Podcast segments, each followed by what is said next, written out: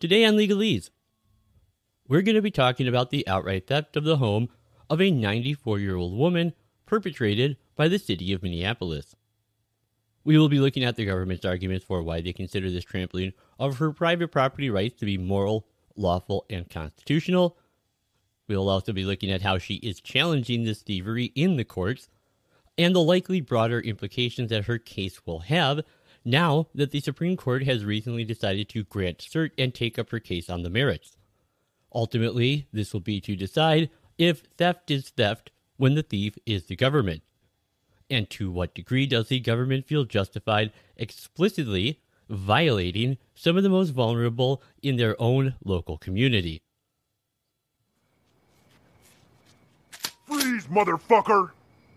Oh God, please don't shoot me. I'm, I'm naked. Drop your coat and grab your toes. What? I'm gonna show you where the wild goose goes. Oh, this isn't happening. I, I I'm a.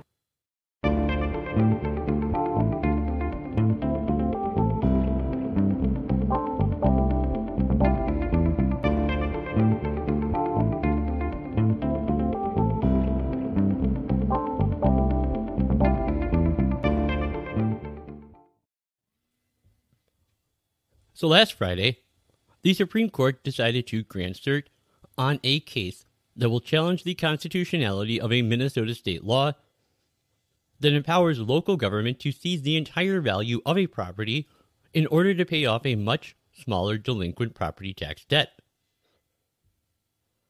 Now, the property owner in this case is a 94 year old widow named Geraldine Tyler. And she argues that this kind of uncompensated seizure of home equity violates the takings clause of the Fifth Amendment, which requires the government to pay just compensation anytime it takes private property. She also says that this is a violation of the excessive fines clause of the Eighth Amendment. But before we get into that, real quick, let me welcome you to the show. If you're new to my channel, let me bid you a special er welcome. Uh, this is a podcast where we're going to be discussing all things constitutional law, as well as uh, other topics in current events related to law, politics, and culture. Uh, now, the show is available in a number of different formats. Uh, personally, I think the best one is the video version, which is available on YouTube, Rumble, and Odysee. We also do an audio only version over on Anchor and Spotify if you would prefer.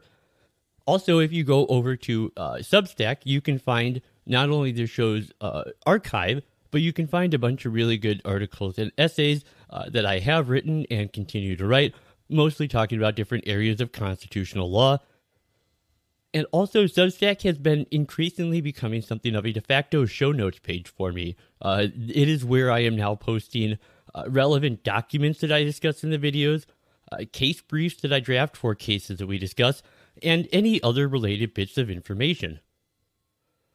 And also, my new book, Constitutional Sleight of Hand, uh, is just recently released.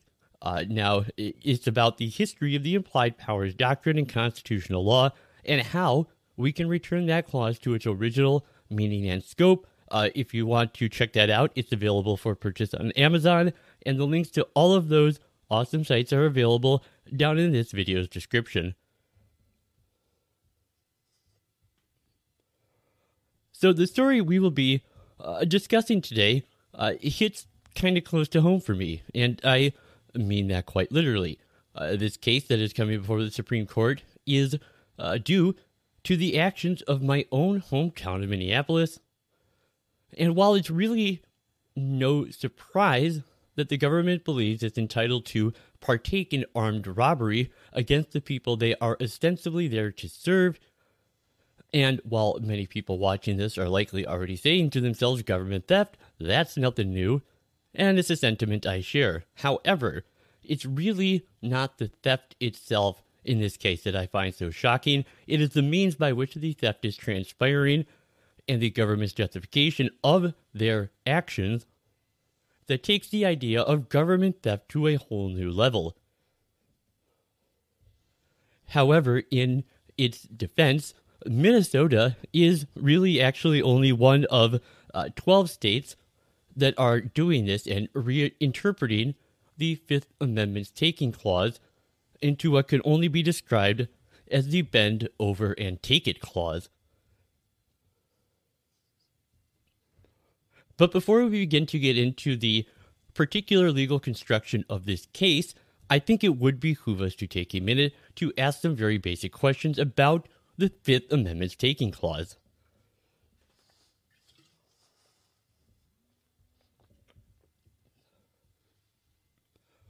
So that clause reads that no person shall be deprived of life, liberty, or property without due process of law, nor shall private property be taken for public use without just compensation.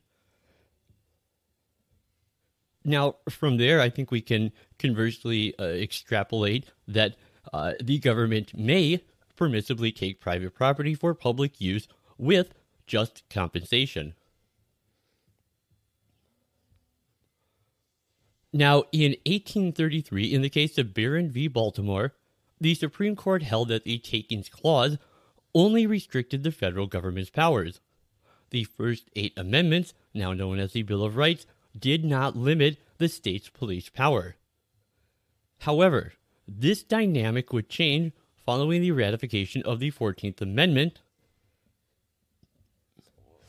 and in an 1897 case, Chicago, Burlington, and Quincy Railroad Company v. City of Chicago, uh, the court held that the state does violate the Due Process Clause of the 14th Amendment when it takes property for public use without providing just compensation. Now, while that case did not actually cite the takings clause of the Fifth Amendment, uh, it really sort of by proxy under modern doctrine because of this case they have held the takings clause of the fifth amendment uh, to be incorporated onto the states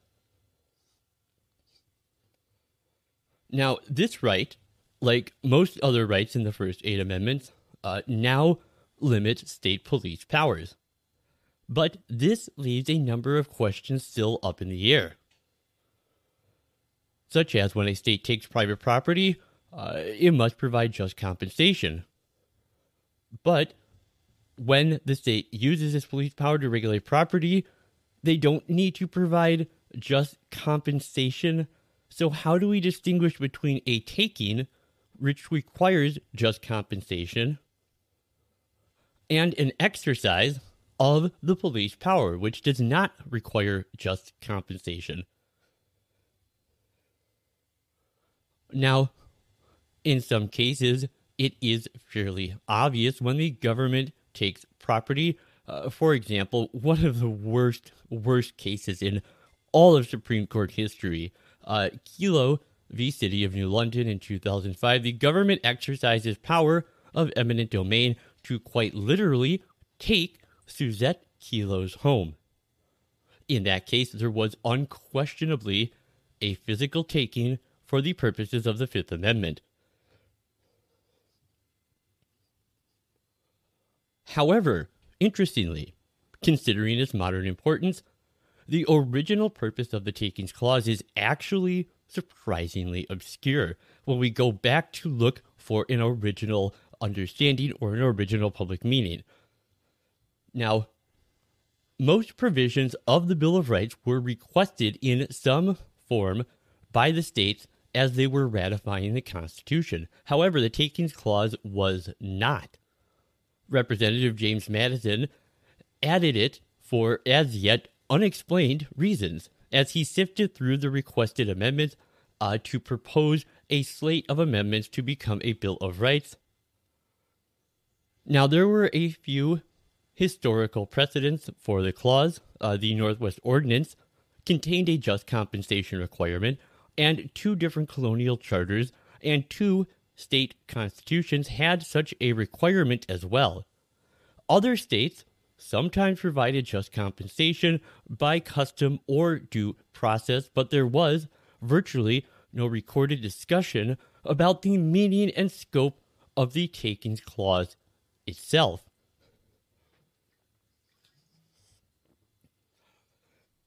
So, with that background, let's uh, move on to uh, the present case at hand. This is Geraldine Tyler. She is the 94 year old woman who is spending the twilight of her life in retirement, uh, as most 94 year old people typically do, except in her case, there's really not much typical about it. This is because uh, Tyler has spent the last several years fighting the government from an assisted living facility after falling $2,300 behind on her property taxes. Now, what's important to note here is that no one uh, disputes that she owed a debt. And what her and her attorneys will claim that uh, if the government acted constitutionally when it sought to collect the debt, that would have been one thing, but it was not constitutional when they seized her home, sold it, and also kept the profit. And if that sounds like robbery, that's because it is. But it's a robbery that is currently legal in at least 12 states across the country, so long as the government is the one doing the robbing. Now, what happened in 2010, uh, Tyler moved out of her Minneapolis condo, which she owned, in response to a series of local incidents that had made her feel unsafe in her home and in that neighborhood.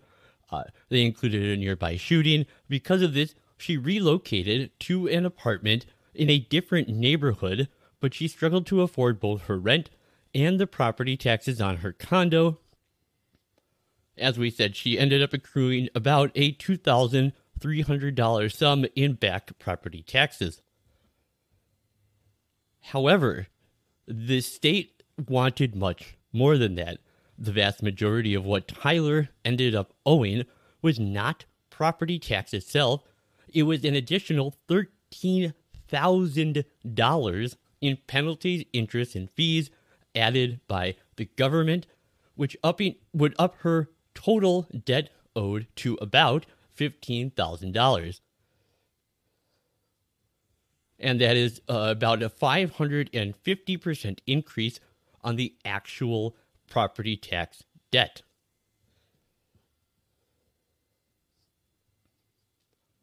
Now, she didn't have the $2,300, much less the $15,000. So the state foreclosed on her condo and sold it to satisfy that debt. Now, uh, that is to be expected. However, what Tyler didn't expect was that after the government sold her property for $40,000, the government pocketed the remaining $25,000 instead of putting it back in Tyler's hands. And this despite, obviously, no party at any point claiming she owed anyone anywhere near $40,000. Minneapolis was clearly just taking the position. You'll get nothing like it. So, what the state took had little to do with the amount of debt itself. And had Tyler's condo been valued at, say, $300,000, it would have been proceeded the same way. The government would have just been quite richer. Now, Tyler is being represented by the Pacific Legal Foundation. This is a public interest law firm representing her uh, and uh, a lot of the information I'm getting is from a useful uh, site that they've set up over on uh, their webpage about home equity theft in general and about Geraldine Tyler's case in particular. So I I just wanted to point that out. I'm just scratching the surface on uh, information about this case and this topic. Uh, so their website will be linked in the video description, and it's definitely worth checking out.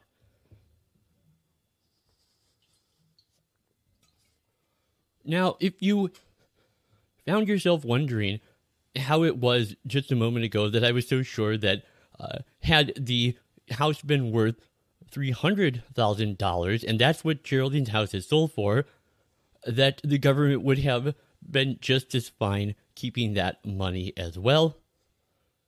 Well, that figure was not a blind stab at a large number for shock value. It's happened. So we're going to move on to a different case. Uh, a woman named Tawanda Hall who lives in Oakland County, Michigan. Now, she too accrued a property tax debt. Now, Hall lived in the house with her husband and children. She set up a payment plan with local authorities, but she eventually fell $900 behind schedule. However, the total after penalties, interest, and fees came out to $22,642. Now, not unlike Geraldine Tyler, the government in Michigan then seized Tawanda Hall's home. They sold it to collect the debt and kept the profit. Unlike Tyler, the Hall's home was worth more than $300,000. This means that the state kept the change, which is roughly $286,000. Now, there is something else also that sets Tyler and Hall apart, and that is that they have both been challenging this in the courts, but they have had very different fortunes in front of federal judges.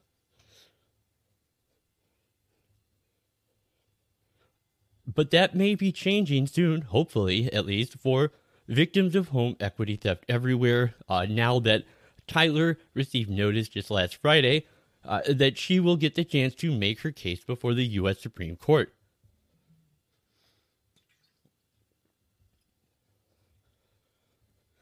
Now, while it is standard practice for governments to seize properties from owners who fail to pay their taxes, uh, it's important to note that neither Tyler nor Hall have argued against the taking itself. And in fact, uh, a quote from uh, their attorney at the Pacific Legal Foundation said, quote, we agree that the government can seize the property to collect a debt. She goes on to say, what it can't do is take more than is owed. Now, whether or not you could meet such a fate, uh, should you fall behind on your taxes, really depends on where you live. Now, among the states that allow this precise kind of home equity theft, where when the government not only satisfies the debt, but keeps the profit as well, happens in Oregon, Arizona, Colorado, Nebraska, South Dakota, Minnesota, Illinois, Alabama, New Jersey, New York, Massachusetts, and Maine. And that list used to be much longer, but several states have seen the wisdom of abolishing such a just completely unjust law. But the process by which the government steals home equity uh, also uh, looks different in other states that permit it. So, uh, unlike, say, Michigan or Minnesota, where Hall and Tyler are, in Nebraska, people are generally shocked when they learn about how the law actually operates there. And according to uh, Jennifer Gaughan, who is a uh, chief of legal strategy at Legal Aid of Nebraska, which has represented clients in very similar situations to Tyler and Hall, in the state, people who fall behind on their property taxes are bought out without their knowledge by private investors and they receive no correspondence. Now, what happens is that changes after three years go by when they finally get notice in the mail. And included in that letter is that they have 90 days to satisfy the tax burden as well as the 14% interest and additional fees.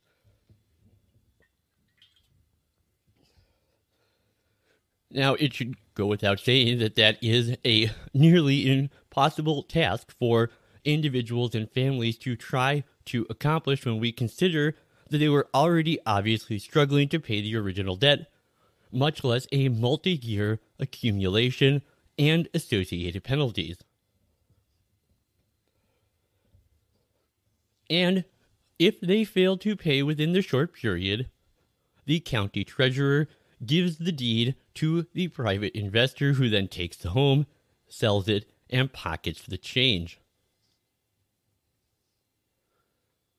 And Nebraska is not the only state with that kind of especially corrupt public private partnership, which is a distinguishing factor in how states execute home equity theft.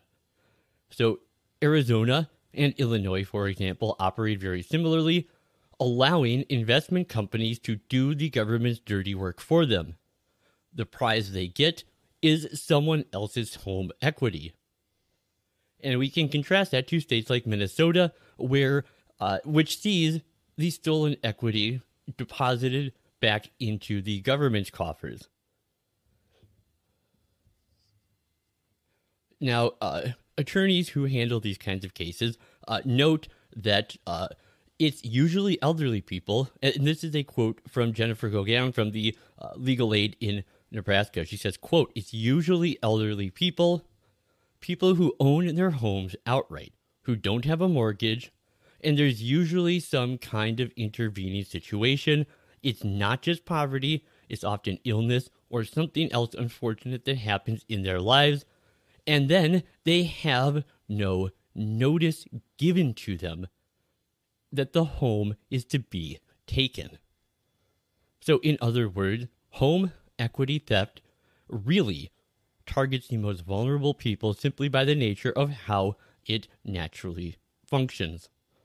If you fall behind on your taxes, then it stands to reason that you are low income or possibly dealing with some kind of difficult life altering event, maybe both. Someone unable to pay a tax debt obviously is unable to pay the same debt and the litany of fines and fees as it has accrued over time, and sometimes in such a situation will be essentially even more crippled when their last remaining asset, which is their home, is taken from them. And the profit that they have invested into that home in its equity is kept. If you don't have enough money in the bank to pay your taxes, you certainly won't have enough money in the bank to go buy a new house.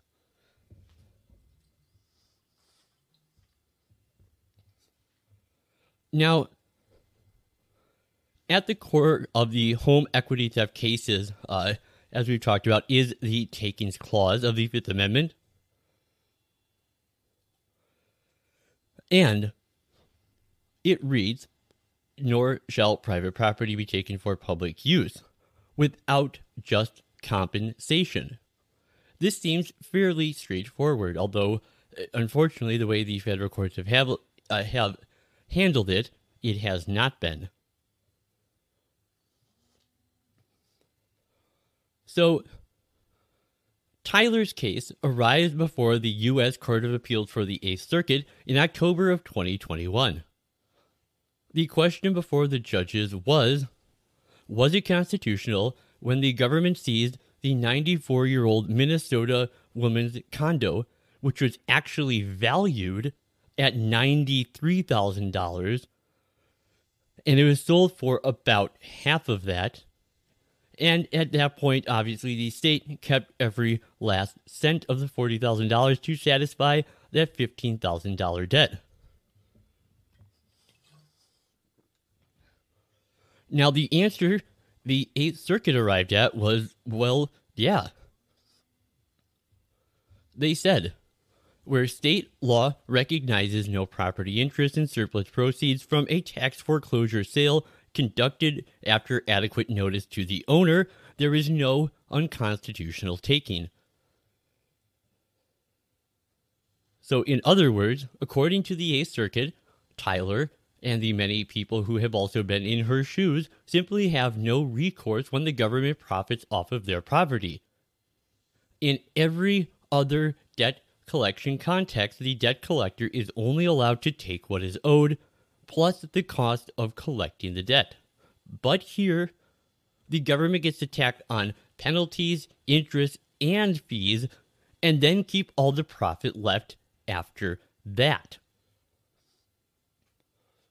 Now, conversely, uh, from Geraldine Tyler, Tawanda Hall's case uh, was heard before the U.S. Court of Appeals for the Sixth Circuit. And she was joined uh, in that case by seven other parties. And when we look at did the judges rule similarly, N- not at all. There, and uh, I really uh, kind of like what the Sixth Circuit had to say here. Their opinion in the case really uh, spared no persons. So the Sixth Circuit found, quote, the Michigan statute is not only self-dealing, it is also an aberration from some 300 years of decisions by English and American courts, which barred precisely the action that Oakland County took here. They go on to say the government may not decline to recognize long established interest in property as a device to take them. So I guess in one sense you could say that Tawanda Hall was somewhat lucky, although that word feels rather perverse to use here. But the court ruled her suit had been prematurely dismissed and it resuscitated her claim. However, she didn't get that money back. She now still has to go back to the trial court uh, and win her case again to get those six figures in equity that the state is holding on to.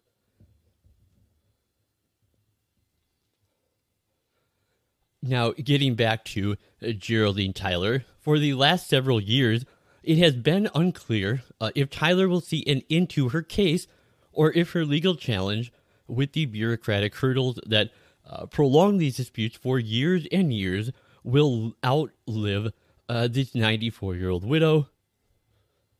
Now, the circuit split in the lower court between the 8th and the 6th Circuit has provided a good opportunity for the Supreme Court to hear this case on the merits. So, when we look at the case coming before the Supreme Court, uh, in Tyler's uh, cert petition that she filed, she says the case identifies a pressing national problem that has festered for decades in the lower courts, and the court should put this controversy to rest. And Tyler is not alone uh, in her challenge here. Uh, her case has attracted the support of a number of advocates uh, with really rather diverse professional affiliations and backgrounds who have filed amicus briefs in support of her. And this includes uh, the National Taxpayers Union Foundation, the Howard Jarvis Taxpayers Association, the Wisconsin Realtors Association, the AARP, the AARP Foundation, uh, the Buckeye Institute, the Competitive Enterprise Institute, and the Libertarian Cato Institute, among others.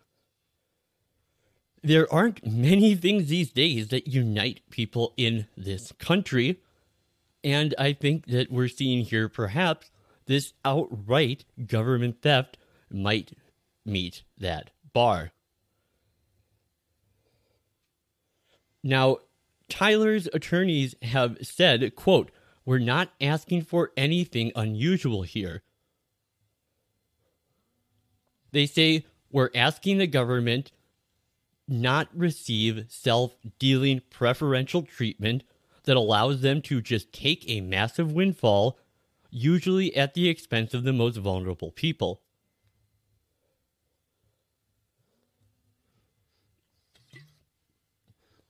So, should Tyler win, I believe it would be a fitting metaphor for justice that a 94 year old woman who had literally everything taken from her and who, in the last big fight of her life, was able to topple the giant of big government. Now, unlike Hall's case, which found favor before the Sixth Circuit, uh, when her case came before the Eighth Circuit, they had ruled against Tyler, concluding that Tyler really had no constitutional property right in her home equity because the argument came from the court. Property rights are ultimately a product of state law, and the Minnesota state legislature had abolished the rights in question by passing a statute eliminating them. Now, this analysis is absolutely unconscionable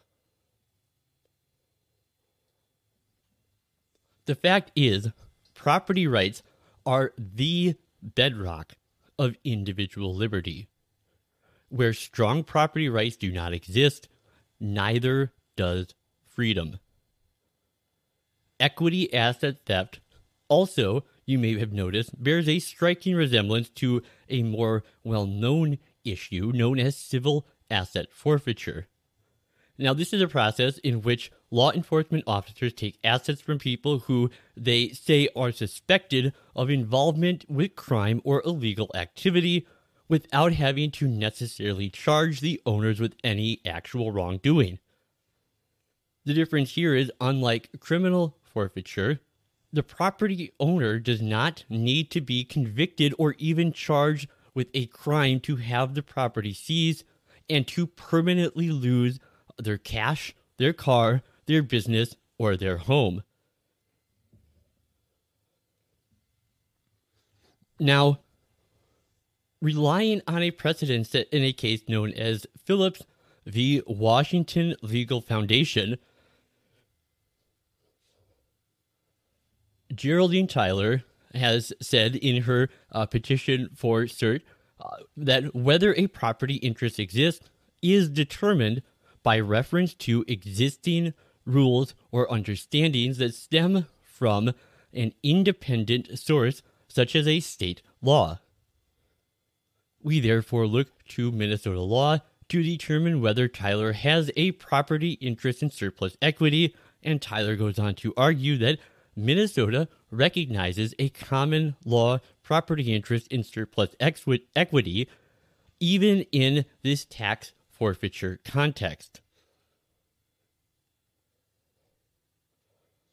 And so, relying on this precedent set in uh, Phillips v. Washington, uh, Tyler essentially goes on to argue that uh, in conjunction with another case, an 1884 decision of the Minnesota Supreme Court known as Farnham v. Jones, uh, this case addressed an 1881 Minnesota tax collection collection statute.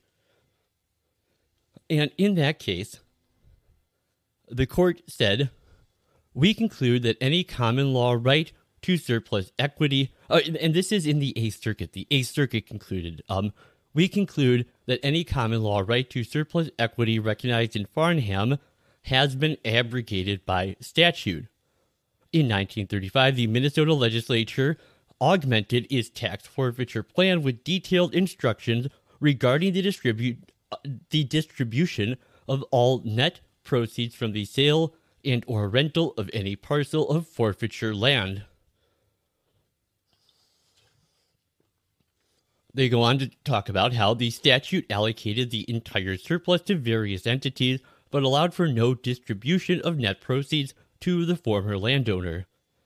The necessary implication is that the 1935 statute abrogated any common law rule that gave a former landowner a, landowner a right to their surplus equity.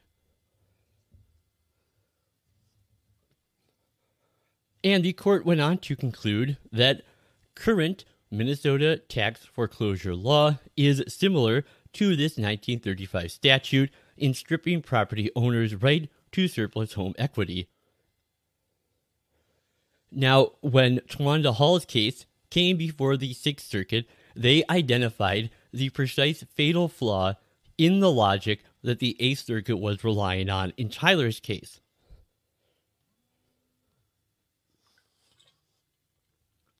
So, in Hall's case, the Sixth Circuit found that, yes, it is true that the federal Constitution protects rather than creates property interests, which means that the existence of a property interest for purpose of whether one was taken is determined by reference to the existing rules or understandings that stem from an independent source such as a state law. But the takings clause would be a dead letter if a state could simply exclude from its definition of property any interest that the state wished to take. And to the contrary, rather, a state may not sidestep the takings clause by disavowing traditional property interests long recognized under state law.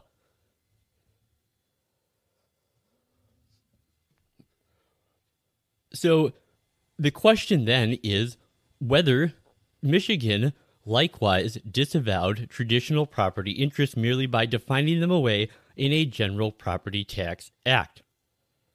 The interest that the plaintiffs invoke here again is simply an entitlement to the equity in their homes pursuant to principles long articulated by courts of equity. Uh, and this goes back centuries before the merger between courts of equity and courts of law. So, this ruling is part of a long standing debate over the extent to which property rights are protected by the Takings Clause and to what extent they are purely defined by state law. In which case, the state could often avoid takings liability simply by redefining them as it has, or whether they are also defined by some combination of general legal tradition and natural law rights. Now, the Sixth Circuit was uh, absolutely correct to conclude that the broader legal principles constrain the states here. But I would add, at least as a matter of original meaning, that states also must be constrained by a natural law understanding of property rights. And this is especially given the high value the founders placed on property rights.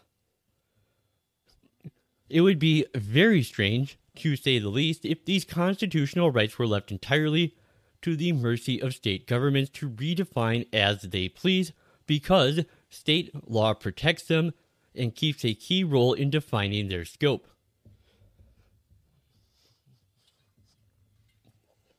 Now, one other uh, source I want to point you to here, real quick, uh, is an article that I will be linking to down in the description called Creation consent, and government power over property rights. Uh, this is a fantastic article by Ilya Somin. He discusses how uh, this same logic would equally justify allowing a state to redefine the scope of many other constitutional rights. For example, the right to speech and to bodily autonomy could similarly be left to the discretion of the states on the theory that state law historically defined the scope of protection against assault and battery, and the extent to which speech could be restricted by laws against libel, slander, sedition, or blasphemy.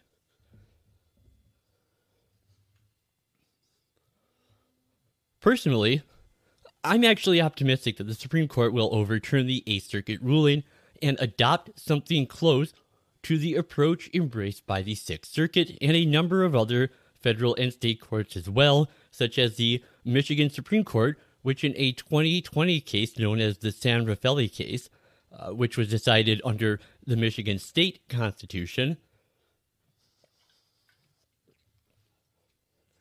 they found the Takings Clause is a provision that tends to split fairly cleanly, or they didn't find, I found when looking at the case, excuse me, I found that the Takings Clause is a provision that tends to split pretty cleanly uh, along conservative and liberal lines. Uh, and so, if uh, this prediction of mine uh, is right, and they almost always are, uh, we can uh, at least, at least expect all six conservative justices in the Supreme Court to find in favor of Ms. Geraldine Tyler. However, what's more, I believe the facts of this particular Takings Clause case will possibly see one or more of the liberal justices also deciding in favor of Tyler. And I think this is especially likely regarding Justice Jackson. Uh, and this is for uh, reasons actually that I will be exploring in an upcoming video that I am putting together uh, that looks at why I think conservatives and progressives alike are underestimating the impact that Justice Jackson's tenure will have on the court but that's a topic for another day. So I think for brevity's sake, it's worth noting that uh, as a lower class, elderly black woman on a fixed income, Geraldine Tyler is really the ideal petitioner for a landmark decision in constitutional law dealing with this Fifth Amendment jurisprudence. I believe the egregious nature of home equity theft and the way it tends to victimize the relatively poor and disadvantaged is a point that was driven home very well simply by the facts alone in Tyler's case. And in addition to the Takings Clause issue, uh, the case also, as I mentioned earlier, raises the question of whether home equity theft violates the excessive fines clause of the Eighth Amendment. Now, this issue is admittedly much tougher to discern in this case than the Takings Clause question, uh, and this topic may be useful and perhaps even necessary to explore at a later point in time. However, if the court rules, as I believe they will, in favor of Tyler under the Takings Clause, the Eighth Amendment issue may simply not even need to be addressed by the court in Tyler's case. All right, and that is all I got for you guys today. Uh, thank you so much for tuning in here uh, to Legalese. Uh, I will be back very soon with a new episode. Uh, and if you guys could do all those normal stupid things that really help trigger Al Gore's rhythm, uh, you know, hit the like button, uh, leave a comment, subscribe to the channel, all that shit. Um, I, I do really appreciate it, and it does really help the channel. So, yeah, if you like this video, hit that like button. If you disliked it, hit the dislike button. Uh, and I will be back soon with another episode of Legalese. So, uh, until then, uh, Carthago delenda est.